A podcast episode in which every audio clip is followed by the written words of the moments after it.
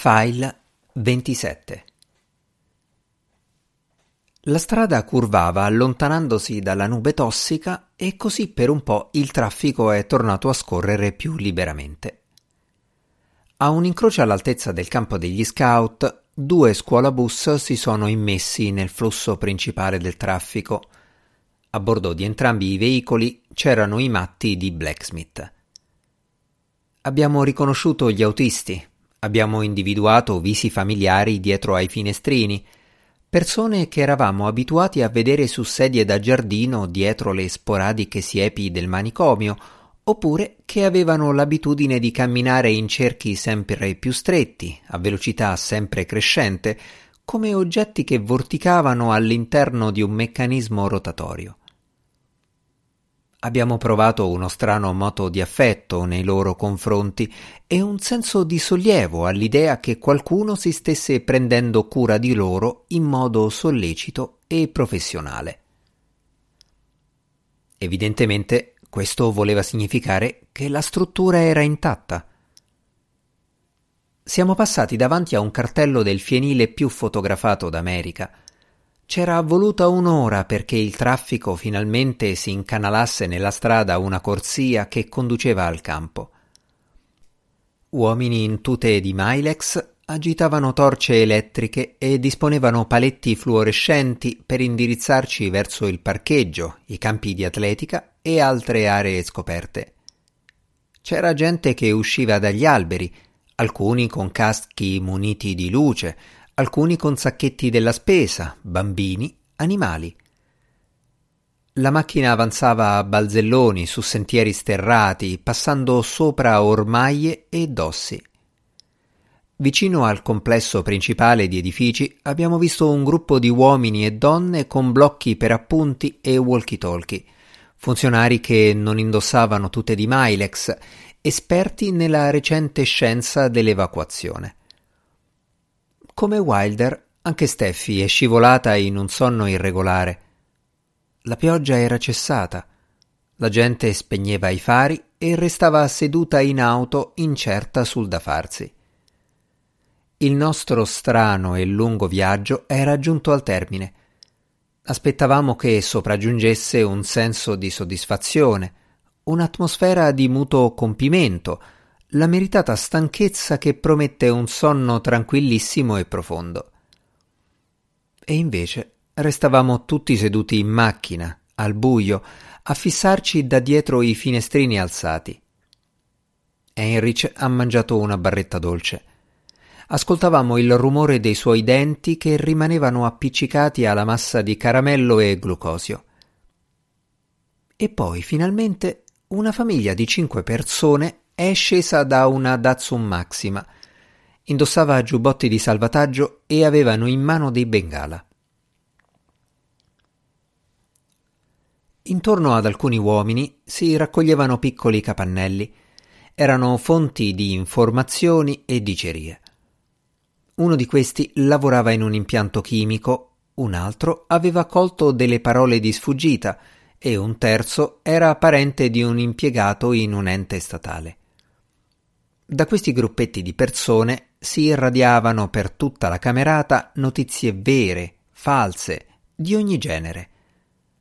Si diceva che ci avrebbero permesso di tornare a casa l'indomani mattina, che il governo stava insabbiando la verità, che un elicottero era entrato nella nube tossica e non ne era più uscito, che erano arrivati i cani dal New Mexico, paracadutati audacemente nel campo di notte, che la città di Farmington non sarebbe stata abitabile per i successivi quarant'anni. Osservazioni che restavano in uno stato di sospensione permanente. Non esistevano cose che fossero più o meno plausibili di altre. Strappati bruscamente dalla realtà, eravamo dispensati dal bisogno di fare distinzioni. Alcune famiglie avevano deciso di dormire in macchina, altre invece erano state costrette a farlo perché non avevano scelta, non essendoci più spazio per loro nei sette o otto edifici presenti nel campo. Eravamo radunati in un grosso casermone, uno di tre edifici simili, e adesso, con il generatore in funzione, ci sentivamo sufficientemente a nostro agio. La Croce Rossa aveva fornito brandine, stufette portatili, panini e caffè. C'erano lampade al cherosene a integrare le luci del soffitto. Molte persone avevano delle radio, cibo extra da condividere con gli altri, coperte, seggioline da spiaggia, indumenti. Lo spazio era affollato, ancora piuttosto freddo, ma la vista di infermieri e volontari ci dava la sensazione, se non altro, che i bambini erano al sicuro e la presenza di altre povere anime sperdute, giovani donne con bambini piccolissimi, persone vecchie e malate, ci comunicava una certa idea di dedizione e volontà, una tendenza all'abnegazione abbastanza pronunciata da fungere da identità collettiva. Questa vasta zona grigia, umida, spoglia e dimenticata dalla storia soltanto fino a un paio d'ore prima, adesso era diventata un posto stranamente gradevole, pieno di un desiderio di comunità e di avere una voce. I cercatori di notizie si spostavano da un gruppetto di persone all'altro, gravitando più a lungo nei pressi dei gruppi più larghi. Così facendo, anch'io ho percorso lentamente il casermone da cima a fondo ero venuto a sapere che i centri di evacuazione erano nove in tutto, compreso questo e il Kung Fu Palace. Iron City non l'avevano svuotata e nemmeno gran parte delle altre città della regione. Qualcuno diceva che il governatore stava arrivando su un elicottero di rappresentanza direttamente dalla sede del governo. L'elicottero, probabilmente, sarebbe atterrato in un campo di fagioli nei pressi di una città abbandonata, permettendo al governatore di fare la sua comparsa a favore di telecamera per quei 10-15 secondi, sicuro di sé con la sua mascella squadrata e la giacca da safari, giusto per dimostrare che era immortale. E facendomi largo tra le persone ai margini di uno dei capannelli più numerosi, che sorpresa è stata vedere che mio figlio era al centro dell'attenzione e parlava con la voce scoperta di recente, quel suo tono di entusiasmo per le calamità fuori controllo. Parlava dell'evento tossico aereo usando termini tecnici, sebbene il suo tono fosse quello della rivelazione profetica. Pronunciava quel nome, derivato del Niodene, con un godimento fuori luogo, ricavando un piacere morboso dal suono stesso delle parole. Gli altri ascoltavano con attenzione questo adolescente in giacca e berretto militari, con il binocolo appeso al collo e una istamatic agganciata alla cintura. Gli ascoltatori restavano senza dubbio colpiti dalla sua età. Sicuramente era schietto e sincero e parlava senza secondi fini. Sicuramente doveva avere a cuore l'ambiente Sicuramente le sue conoscenze in fatto di chimica erano fresche e aggiornate. L'ho sentito mentre diceva Probabilmente la roba che hanno spruzzato sul grosso sversamento allo scalo dei treni era soda, ma l'intervento è stato tardivo e comunque insufficiente. Secondo me domani all'alba faranno decollare degli aerei agricoli e bombarderanno la nube tossica con altre grosse quantità di soda per riuscire magari a frantumarla disperdendola in un milione di nuvolette innocue. La soda è il nome comune del carbonato di sodio che viene usato nella manifattura del vetro, della ceramica e di detergenti e saponi. Viene anche usato per fare il bicarbonato di sodio, sostanza che molti di voi avranno probabilmente trangugiato in abbondanza dopo una serata di bagordi. La gente si avvicinava, colpita dall'erudizione e dall'arguzia di quel ragazzo. Era strabiliante sentirlo parlare con una tale disinvoltura a una folla di sconosciuti. Stava forse trovando se stesso. Stava imparando a determinare il proprio valore in base alle reazioni degli altri. Era possibile che la confusione travolgente di questo terribile evento gli stesse insegnando a farsi strada nel mondo? Probabilmente Vi starete chiedendo cosa sarà mai questo Niodene D di cui si fa un gran parlare. Bella domanda. L'abbiamo studiato a scuola, l'abbiamo visto nei documentari che mostrano i ratti in preda alle convulsioni e così via. E quindi, d'accordo, è qualcosa di semplice, fondamentalmente. Il Niodene D è un miscuglione di roba che altro non è che il sottoprodotto della manifattura degli insetticidi. Il prodotto principale ammazza gli scarafaggi e i sottoprodotti ammazzano tutto il resto. Questa è una battuta del nostro insegnante. Ha schioccato le dita, facendo oscillare leggermente la gamba sinistra. Allo stato di polvere è incolore, inodore e molto pericoloso, anche se nessuno, a quanto pare, sa con esattezza cosa provochi negli esseri umani o nella loro prole. Sono anni che si fanno test per scoprirlo, ma gli scienziati non hanno certezze, oppure ce le hanno, ma non ce lo dicono. Esistono cose che sono troppo brutte per essere rese pubbliche. Ha inarcato le sopracciglia, scosso da buffi spasmi, con la lingua che gli penzolava da un angolo della bocca. Ero stupefatto nel sentire le risate della gente. Quando penetra nel terreno, i suoi effetti durano per 40 anni, più di certe vite umane. Dopo cinque anni si noterà la comparsa di vari tipi di funghi in mezzo alle doppie finestre, come anche nei vestiti e nel cibo. Dopo dieci anni le zanzariere si arrugginiranno e cominceranno a riempirsi di buchi e a marcire. I rivestimenti esterni si deformeranno. Ci saranno vetri rotti e problemi con gli animali domestici.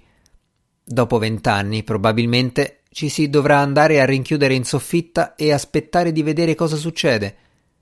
Immagino che ci sia un insegnamento da trarre da tutto questo, e cioè l'importanza di conoscere bene i prodotti chimici che ci circondano. Non volevo che mi vedesse. L'avrei fatto sentire a disagio. Si sarebbe ricordato della sua vita precedente di ragazzo cupo e delusivo. Se doveva sbocciare, che sbocciasse allora, nel nome della disgrazia, del terrore e dei disastri casuali. E così mi sono dileguato, incrociando un uomo che portava stivali da neve avvolti nella plastica e mi sono diretto all'altro capo del casermone, nel punto dove ci eravamo inizialmente accampati. Accanto a noi c'era una famiglia di testimoni di Geova. Erano neri, un uomo, una donna e un ragazzino sui dodici anni. Padre e figlio distribuivano degli opuscoli alle persone lì vicino e non sembrava avessero problemi a trovare ascoltatori ricettivi. La donna ha detto a Babette Che roba, eh? Non mi sorprende più niente ormai, ha risposto Babette. Proprio vero. Mi sorprenderei se non succedesse più nulla di sorprendente. Proprio così? O se ci fossero solo sorpresine piccole piccole? Quella sì che sarebbe una sorpresa, al posto di cose come questa. Dio Geova ha in serbo sorprese più grandi, ha detto la donna. Dio Geova? Esatto. Steffi e Wilder dormivano su una delle brandine. Denise era seduta all'altro capo, tutta presa a leggere il prontuario medico. Diversi materassi gonfiabili erano accatastati a ridosso del muro. La fila davanti al telefono d'emergenza era lunga. La gente chiamava i parenti o cercava di prendere la linea con i centralini di questo o quel programma radiofonico. Quasi tutte le radio erano sintonizzate su programmi di questo tipo. Babette era seduta su una sedia pieghevole e frugava in un sacchetto di tela pieno di cracker e altre provviste.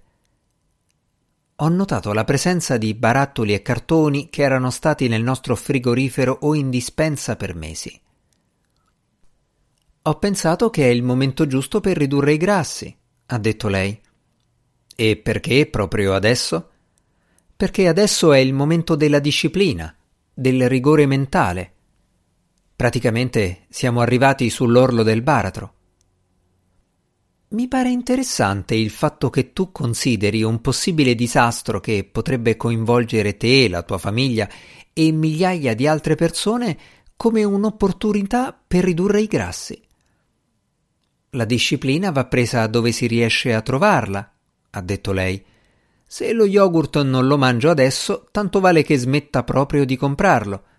Il germe di grano invece me lo risparmio volentieri. La marca dello yogurt sembrava straniera. Ho preso il barattolo del germe di grano e ho osservato da vicino l'etichetta. È un prodotto tedesco, ho detto. Mangialo. C'erano persone in pigiama e pantofole, un uomo con un fucile a tracolla, ragazzini che si infilavano nei sacchi a pelo. Babette mi ha fatto cenno di accostarmi. Teniamo la radio spenta, mi ha sussurrato, così le bambine non sentono. Non sono andate oltre i déjà vu e vorrei che le cose restassero così. E se i sintomi fossero reali? Ma come fanno a essere reali? Perché non dovrebbero esserlo? Gli vengono solo quando vengono trasmessi, ha detto lei a bassa voce. La cosa dei déjà vu, Steffi l'aveva sentita alla radio? Immagino di sì.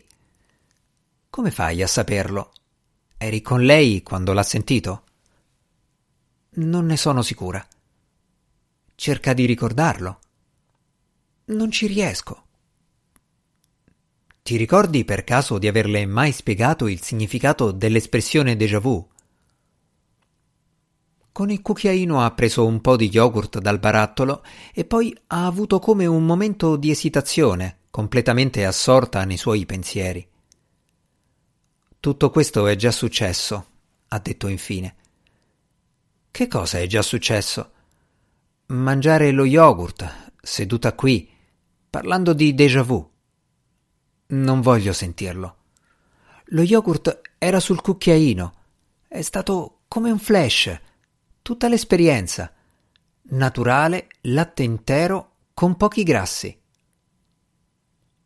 Lo yogurt era ancora sul cucchiaino. L'ho guardata mentre se lo portava alla bocca, pensierosa, cercando di confrontare quel gesto con l'illusione di un originale corrispondente. Restando acquattato dov'ero, le ho fatto cenno di avvicinarsi. Si direbbe che Heinrich stia uscendo dal guscio, ho detto con un filo di voce. Dov'è? Non l'ho visto. Lo vedi quel gruppetto di persone? Lui è lì in mezzo.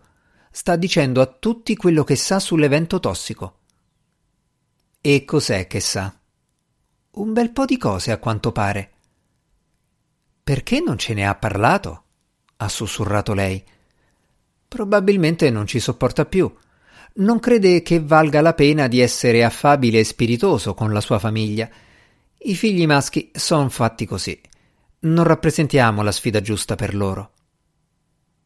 Affabile e spiritoso? Evidentemente sono doti che ha sempre avuto era solo questione di trovare il momento giusto per metterle in pratica. Babette mi si è avvicinata, le nostre teste quasi si toccavano. Non credi che dovresti andare da lui? mi ha detto. Fare in modo che ti noti in mezzo alla folla, dimostrargli che suo padre è presente in questo momento così importante. Se mi vede in mezzo alla folla, finisce per innervosirsi. Perché? Sono suo padre. Quindi se vai lì finisci per rovinare tutto per via della questione padre-figlio, mettendolo in imbarazzo e inibendo il suo stile? E se non ci vai, lui non saprà mai che l'hai visto nel suo momento di gloria e penserà che dovrà continuare a comportarsi in tua presenza come ha sempre fatto, e cioè in modo un po' stizzoso, sulla difensiva, e non con questa sua nuova personalità gradevole ed espansiva. Un bel dilemma. E se ci andassi io? ha detto lei sottovoce. Penserebbe che sono stato io a mandarti. E che male ci sarebbe? È convinto che io mi serva di te per fargli fare quello che voglio. Forse non ha tutti i torti, Jack. Ma a cosa servono i genitori acquisiti se non possono essere usati per piccole scaramucce con i consanguinei? Mi sono avvicinato un altro po', abbassando ancora di più la voce. Solo una caramella, ho detto. Che cosa? Solo un po' di saliva con cui non sapevi cosa fare.